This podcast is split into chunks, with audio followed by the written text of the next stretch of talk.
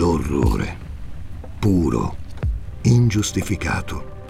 Un orrore endemico, capillare, cieco. Un orrore che vi raccontiamo in questa serie di podcast.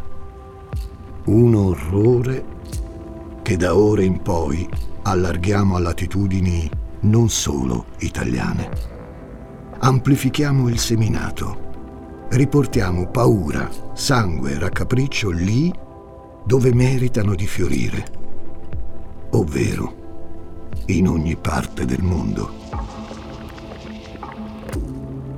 In città, paesi, strade, boschi, vicoli, laghi, mari, dove le lingue sono diverse ma il sangue resta uguale.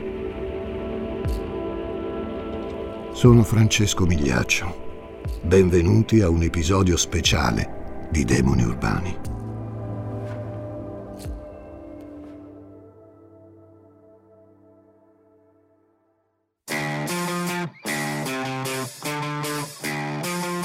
Riascoltabili presenta Demoni urbani, il lato oscuro della città.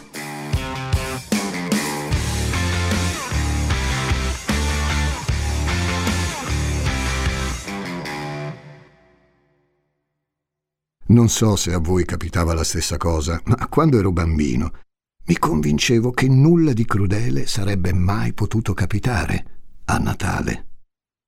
Era un'ingenuità, un po' infantile, lo so, ma mi dava sicurezza. Oggi mi chiedo, ma è possibile fare del male nel periodo più santo dell'anno? Poi, crescendo, uno si forma la propria opinione sul Natale. Io, per esempio, trovo irricevibili quelli che si lamentano dei pranzi in famiglia, scrivendo sui social roba tipo eh, che palle, anche quest'anno dovrò dribblare le domande di tutti i parenti che mi chiedono quando mi fidanzo. Mi verrebbe voglia di commentare. Ma chi ti si è mai filato? Un'altra cosa che trovo fuori tempo massimo sono quelli che si vestono da Babbo Natale per fare felici i bambini. Ma che acqua bevono questi pupi incapaci di riconoscere i loro papà? Zii e nonni dentro questi costumi da Babbo Natale asfittici, off-brand, con questi vocioni artificiosi.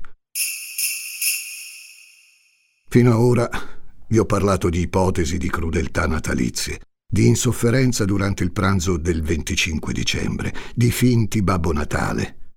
Ed è curioso è estremamente curioso che tutti questi elementi siano la base della storia d'orrore e di morte che sto per raccontarvi.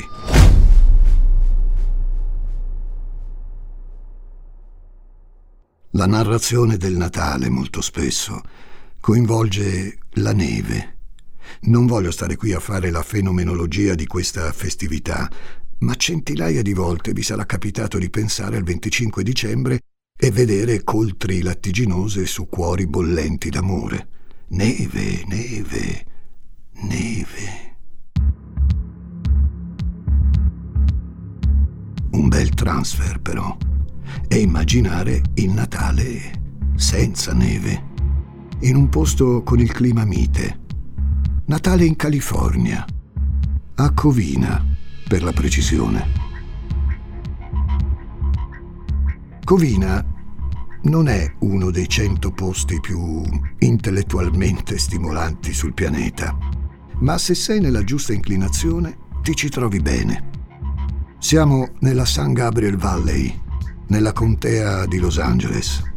Covina, poco meno di 50.000 abitanti, è stata fondata nell'ultimo ventennio del XIX secolo ed è, come tanti altri piccoli centri americani, un luogo senza troppa anima. Covina, andate a cercare le foto su internet.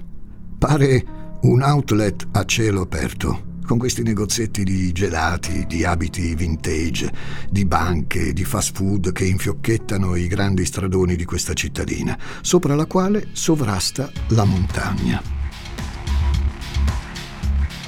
C'è odore di tacos in questo regno della medietà con i gomiti che i guidatori tengono appoggiati al finestrino, odore di adolescenza coi quattro licei che si contendono il primato nel baseball.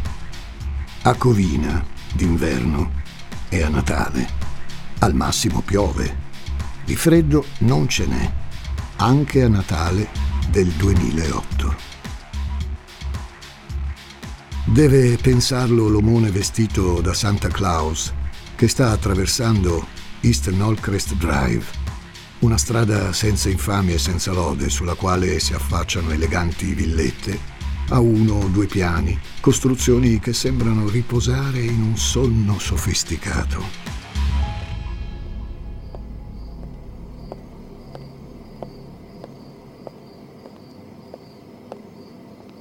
Cammina, questo babbo fake, mentre porta con sé una scatola di doni, un pacco prezioso, colmo di sorprese che Natale sarebbe senza. Il passo è anonimo. East Nolcrest Drive intanto festeggia. Dentro le abitazioni si vede la vita che pulsa, le luminarie, maglioni rossi decorati che forse stridono un po' con il clima docile di Covina. Babbo Natale ha parcheggiato la sua Dodge Caliber presa a noleggio. Una renna metallica, estremamente contemporanea, poco evocativa. Il Natale californiano, miei cari, è diverso. Si sta indirizzando verso il numero civico 1129 di East Nolcrest Drive, la casa dei suoi suoceri, Joseph e Alicia Ortega.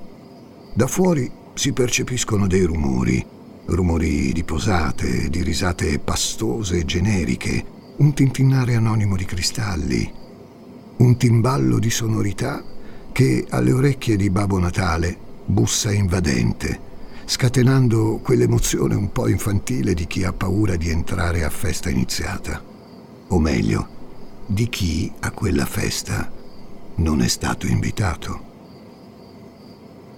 Resta per un attimo davanti all'uscio, papà Natale col suo pacco regalo. È teso, perché giocare a fare Santa Claus quando non lo sei è un po' come esibirsi. Ma ormai ha preso il vestito, i doni, che senso avrebbe tirarsi indietro? Cerca di impegnarsi, intima a se stesso. Ehi, sei Babbo Natale, non sei più Bruce. Bruce Jeffrey Pardo non esiste più. Non in questo momento almeno. Ci sono solo i suoi occhi ghiaccio da qualche parte nascosti tra la barba bianca finta e la mente di chi sta per farla sporca.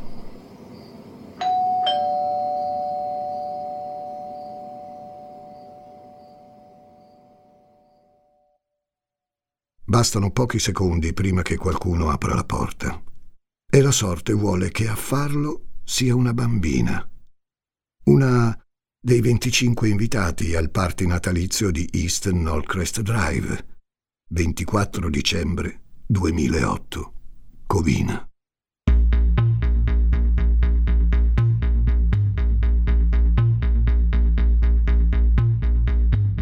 Ad aprire la porta, dicevo, è Katrina. Babbo Natale la riconosce è sua nipote. Ha otto anni. Una bimba di otto anni. Il Natale lo vuole festeggiare con tutti i crismi, con la famiglia, nutrendosi di atmosfera, scartando i regali. Katrina è la figlia di Letizia, la sorella di sua moglie. Sua moglie, Silvia.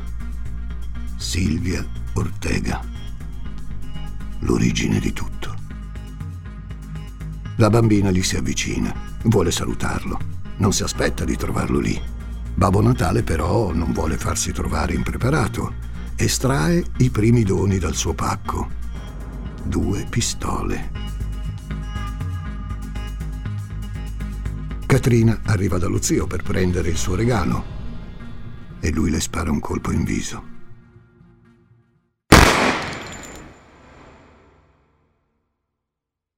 È impossibile essere Bruce Jeffrey Pardo.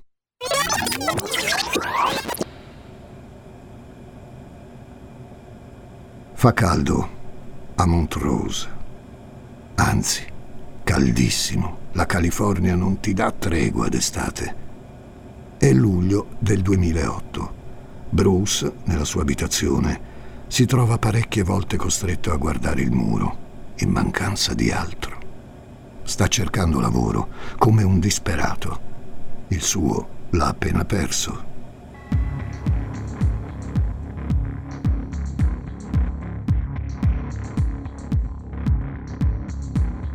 Non è mai stato l'impiegato perfetto, e questo non perché sia poco intelligente, no. Bruce, maschio bianco di 45 anni, non è mai riuscito a trovare equilibrio e dignità. In lui convivono un animo introverso e solitario, come ripetono i vicini che per anni lo hanno visto passeggiare con il cane. Ma c'è anche una variazione guascona, strafottente, che gli ha un po' maciullato la vita e che, anche se non lo ammette, non riesce a condonarsi. È cresciuto nella San Fernando Valley, Bruce. È stato per anni un ingegnere alla GPL, il Jet Propulsion Laboratory del California Institute of Technology, un laboratorio che progetta le sonde spaziali senza equipaggio della NASA. Bruce però non è quello che definirei uno stacanovista. Diverse volte ha truccato i registri di entrata per poi andarsi a fare i fatti suoi. Ha un concetto abbastanza elastico delle ferie e qualche volta l'hanno pure beccato a sbirciare nei sistemi informatici del laboratorio le cifre degli stipendi dei suoi colleghi. All'inizio, al JPL, aveva trovato pure l'amore. Era il 1988 e Bruce sposa una collega di lavoro. No, cosa dico? La molla praticamente sull'altare. Lui intanto è in vacanza a Palm Springs, con i soldi che lei ha risparmiato per pagare il banchetto e il viaggio di nozze che ovviamente non ci sarà.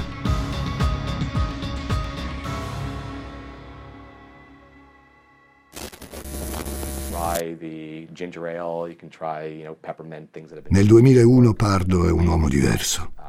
Forse. Ha una compagna, Elena. Hanno avuto un figlio, Bruce Matthew. Ha lo stesso primo nome del papà. All'inizio di quell'anno il pupo ha 13 mesi.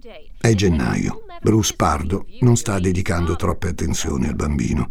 Guarda la tv. Elena è fuori casa.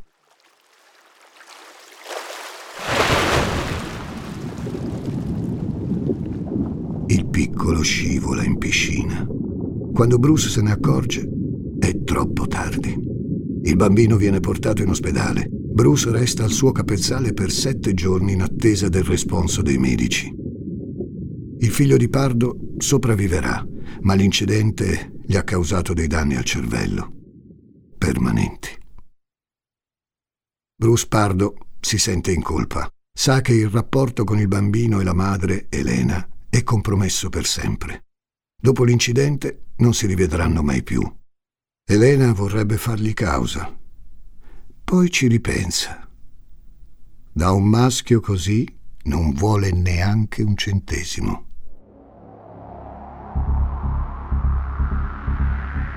È il 2004 quando Bruce si innamora di Silvia. Silvia Ortega. I due si conoscono tramite un cognato di lei, che è un collega di Pardo. Se non è amore a prima vista, è qualcosa di simile. Sono due anime randagie, Bruce e Silvia. Anche lei arriva da un matrimonio infelice, anzi, da due. Ha tre figli, ma per Bruce, almeno all'inizio, non sono un problema. Si sposano nel 2006. Comprano una casa da 500.000 dollari a Montrose, California. Accendono un mutuo. Sono pronti a una vita da famiglia felice. La serenità, tuttavia, dura poco. I problemi di soldi sono tanti, bisogna pensare ai figli di Silvia. E poi Bruce, da uomo amabile e in ascolto, diventa umbratile, scontroso. Una cappa di depressione sta lentamente stringendo il suo volto. L'uomo trattiene le sue angosce, le macera, le ipnotizza in quegli occhi di ghiaccio. Non ha mai voluto dire a Silvia di suo figlio, Bruce Matthew. Un figlio nascosto, un figlio imperfetto, un figlio che forse denuncia tutta la sua mediocrità di genitore e di uomo.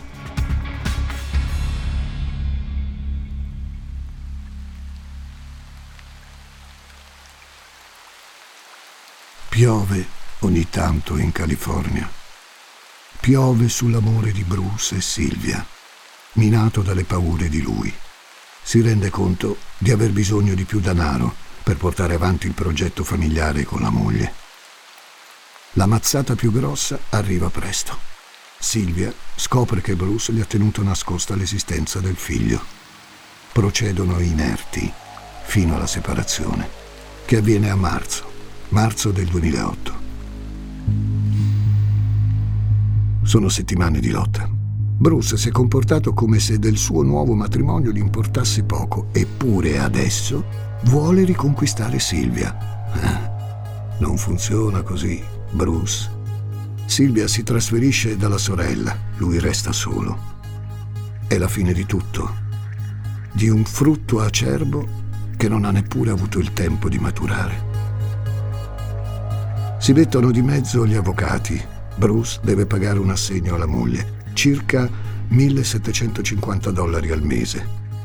Lei guadagna poco, fa l'impiegata amministrativa. Lui, invece, ha cambiato lavoro. Adesso è alla ITT, Radar System. Fa sempre l'ingegnere. Ma dura poco, la pacchia. Sì, perché il nostro ha un problema di onestà intellettuale e trucca gli orari di ingresso e di uscita dal lavoro. Peccato che non funzioni così. Peccato che lo sgamino. E così a luglio viene licenziato. Proprio a luglio Bruce ha già deciso tutto.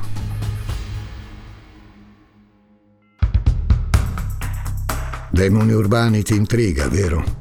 Ti invito a conoscere anche le altre serie degli ascoltabili. Perché non ascolti ad esempio la mia storia? Cercala su Spotify o vai direttamente sugli ascoltabili.it. Accetta questo consiglio di Francesco Migliaccio.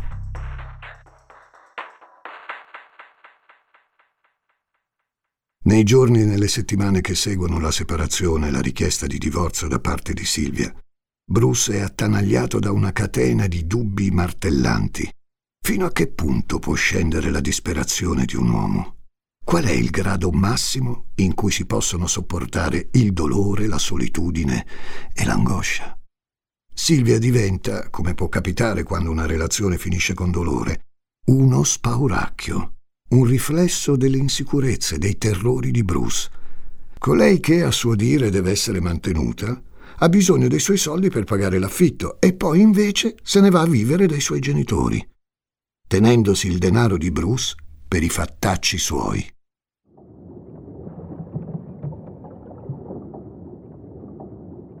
Quella donna gli sta rosicchiando orgoglio e dignità, perché lei può essere felice e lui invece combina solo casini. Dove altro può arrivare, Silvia? Tutto quello che si può corrodere in Bruce si è già corroso. Gli resta Saki, il loro cane di razza Akita. Quella di Achiko, il cane della storia giapponese, quella del film con Richard Gere. È Saki il compagno della sua solitudine, una solitudine becera dove nessuno riesce a parlargli e quei pochi amici o parenti che vi riescono trovano un uomo assente. È in Saki che trova completamento e sollievo lo porta con sé al Montrose Bakery and Coffee, un bar della città. Sa chi sta ai suoi piedi. È fedele. Almeno lui. La madre di Pardo, infatti, parteggia apertamente per Silvia. Non ha al suo fianco nemmeno la famiglia. Nessuno vuole stare dalla parte di Bruce, perché sa solo creare casini e Silvia si è portata dalla sua parte anche mamma. Una suocera che si siede accanto alla nuora durante le udienze di divorzio. Pare fantascienza. E invece così non è. Il 13 giugno a Burbank, Bruce entra in un negozio, Gun World. Il nome già non promette nulla di buono. Compra una Sig Sauer calibro 9, una pistola, il primo tassello di un arsenale.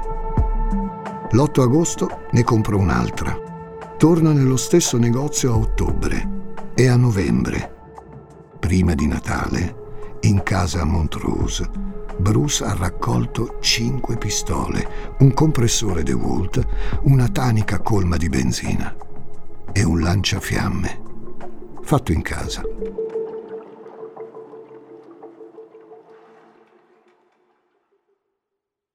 Poco prima di Natale, però, succede una cosa. Il matrimonio con Silvia, davanti agli avvocati, viene ufficialmente dichiarato finito. Lui le darà 10.000 dollari. Lei è riuscita a ottenere anche l'affidamento del cane, Saki. Niente più passeggiate. Niente più confronti tra occhi, niente più gite al Montrose Bakery in Coffee. Gli ha tolto anche il cane. Ma ormai Bruce ha deciso.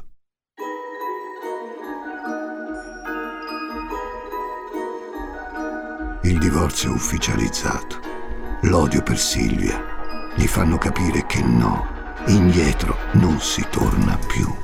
Se c'era una possibilità di demordere, di lasciar perdere la follia che sta architettando, adesso non esiste più. E gli sta bene così. È Silvia che deve pagare. Se lui non può essere felice, lei non può nemmeno. E di certo non a Natale. Si trasformerà in tutto quello che è convenzionale, rassicurante e dolce per dar vita a tutto ciò che è ambiguo, terrorizzante, spietato quale modo migliore per arrivare alla distruzione se non dando l'illusione della serenità? Si reca in un negozio che conosce e affitta un costume da Babbo Natale. 100 dollari più mancia di 20. È impossibile essere Bruce Jeffrey Pardo.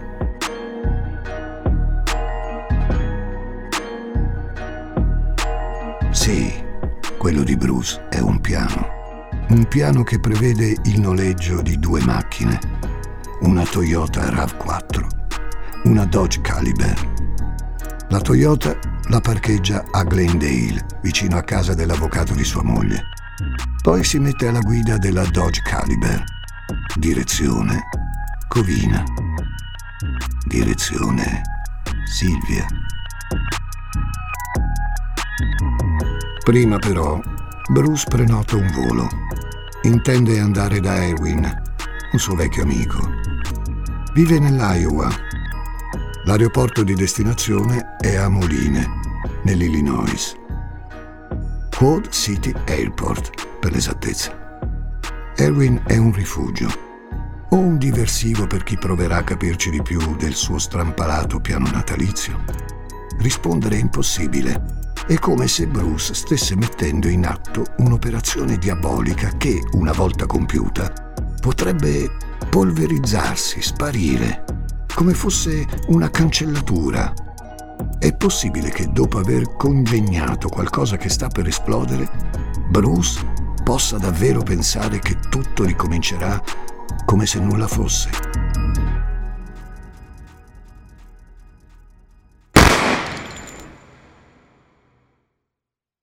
24 dicembre 2008, ore 23 e 30. Katrina, 8 anni, ha aperto la porta allo zio, l'ex zio Bruce.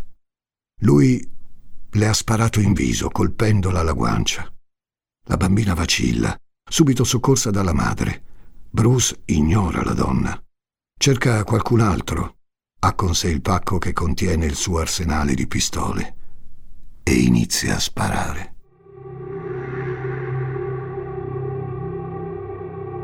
I proiettili volano nella casa, penetrano nella carne, Bruce vuole uccidere Silvia e tutto quello che la rende felice. Spara, spara, spara. Bruce ha raggiunto alcuni componenti che si sono nascosti sotto il tavolo, sorpresi mentre giocano a carte. Li ha uccisi lì. Ci sono 25 persone lì dentro. Chi riesce a sfuggire alla furia omicida di Bruce si scaraventa fuori come può, pure lanciandosi dal piano superiore. Letizia, la sorella di Silvia, porta in salvo la figlia Katrina, ferita. Si rifugia a casa di un vicino chiede aiuto. Chiama il 911.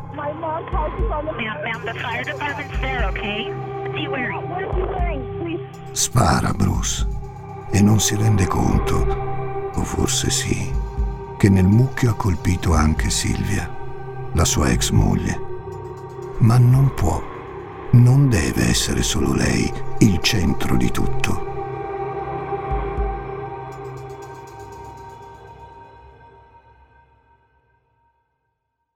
Colano sangue e terrore in casa di Silvia. Bruce ha sparato, ha colpito dove doveva, ma non è sufficiente. Non c'è la catarsi. Andarsene così, tra le grida dei parenti sopravvissuti e qualche foro di proiettile sulla pelle, non basta. Fiamme, fiamme ovunque Santa Killer dal suo pacco delle grandi occasioni tira fuori il lanciafiamme che ha preparato in casa, la benzina, il compressore. L'atmosfera è soffocante. Bruce, occhi di ghiaccio, osserva lo sfacelo di cui è creatore. Osserva le mani di chi si sta lentamente sciogliendo sotto le fiamme. Il suo fuoco, il fuoco dei giusti crede lui. La casa si sta distruggendo, con essa i ricordi, le persone, le loro carni straziate dal calore insopportabile, uccise dal vigore di alcune semiautomatiche.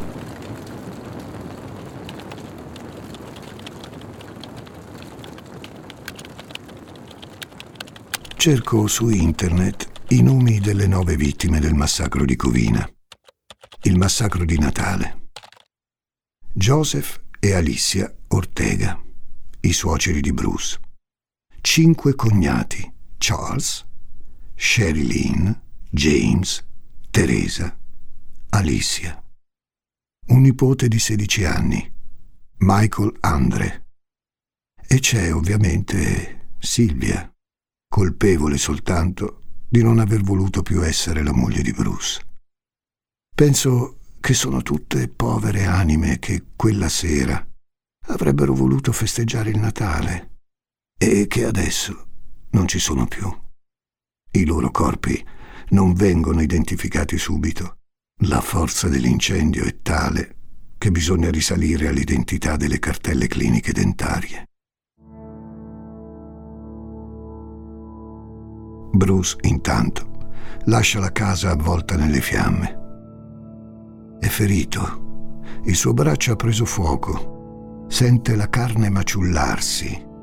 Il vestito da Babbo Natale appiccicarsi alla pelle in una combo letale di sudore, adrenalina e mediocrità. Guida per 30 miglia Bruce.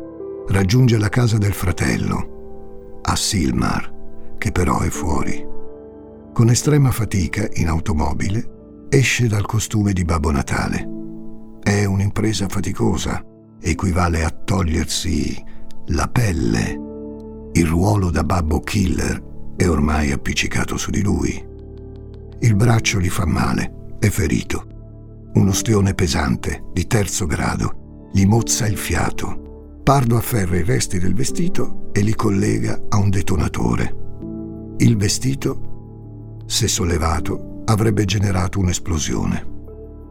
Sarà la polizia a far esplodere la Dodge Caliber qualche giorno dopo. Nessun ferito. Torniamo a Bruce.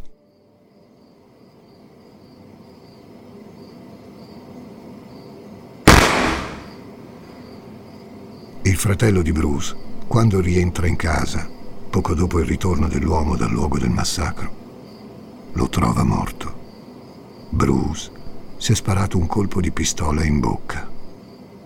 Bruce non esiste più.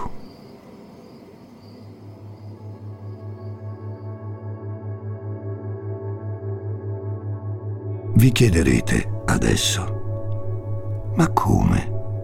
Una bestia così che pianifica tutto, incluso il viaggio in Iowa, perché poi si ammazza?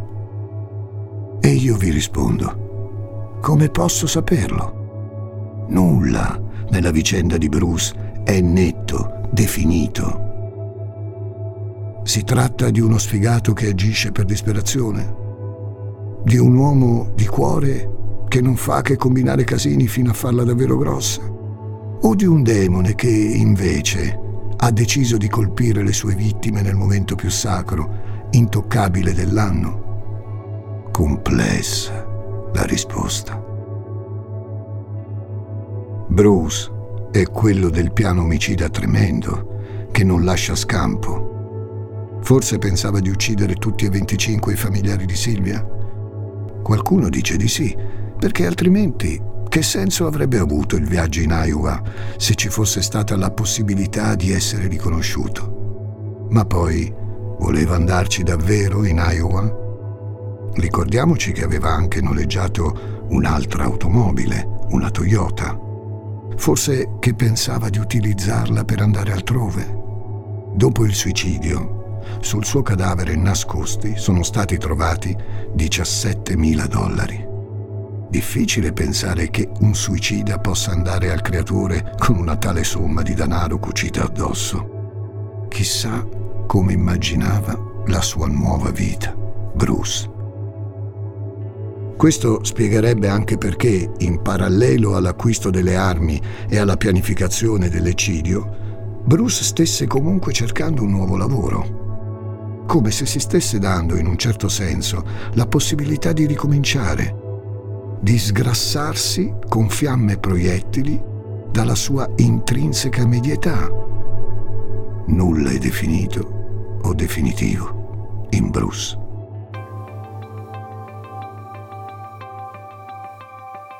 Bruce, anima dannata.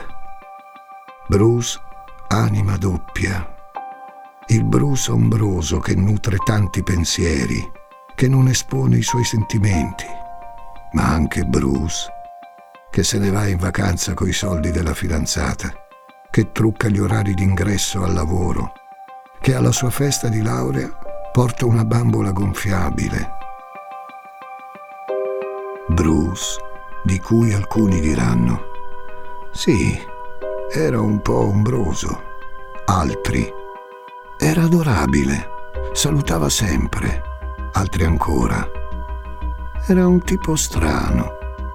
Di solito queste contraddizioni ci sembrano strane, perché davanti al crimine siamo viziati, crediamo sia tutto bianco o nero. Invece, sono proprio le sfumature a rendere perturbanti queste storie, perché le sfumature le possiamo ritrovare nelle nostre vite. Anche Bruce, eroe goffo di medietà, non credeva di poter commettere mai le atrocità che sappiamo. Eppure lo ha fatto, vestito con una divisa d'ordinanza, nel giorno più bello e santo dell'anno quello in cui riteniamo di essere intoccabili, il Natale.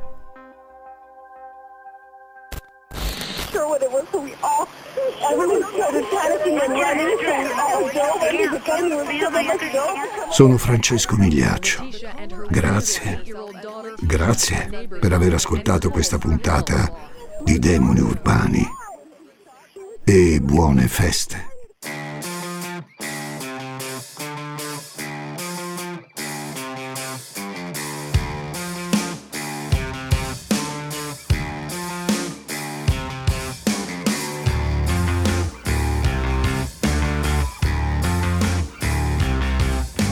Demoni Urbani è una serie originale degli ascoltabili, a cura di Gianluca Chinnici e Giuseppe Paternò Raddusa, da un'idea di Simone Spoladori, condotta da Francesco Migliaccio.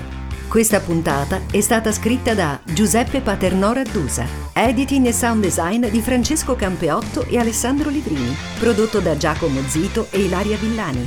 Tutti i diritti riservati per gli ascoltabili.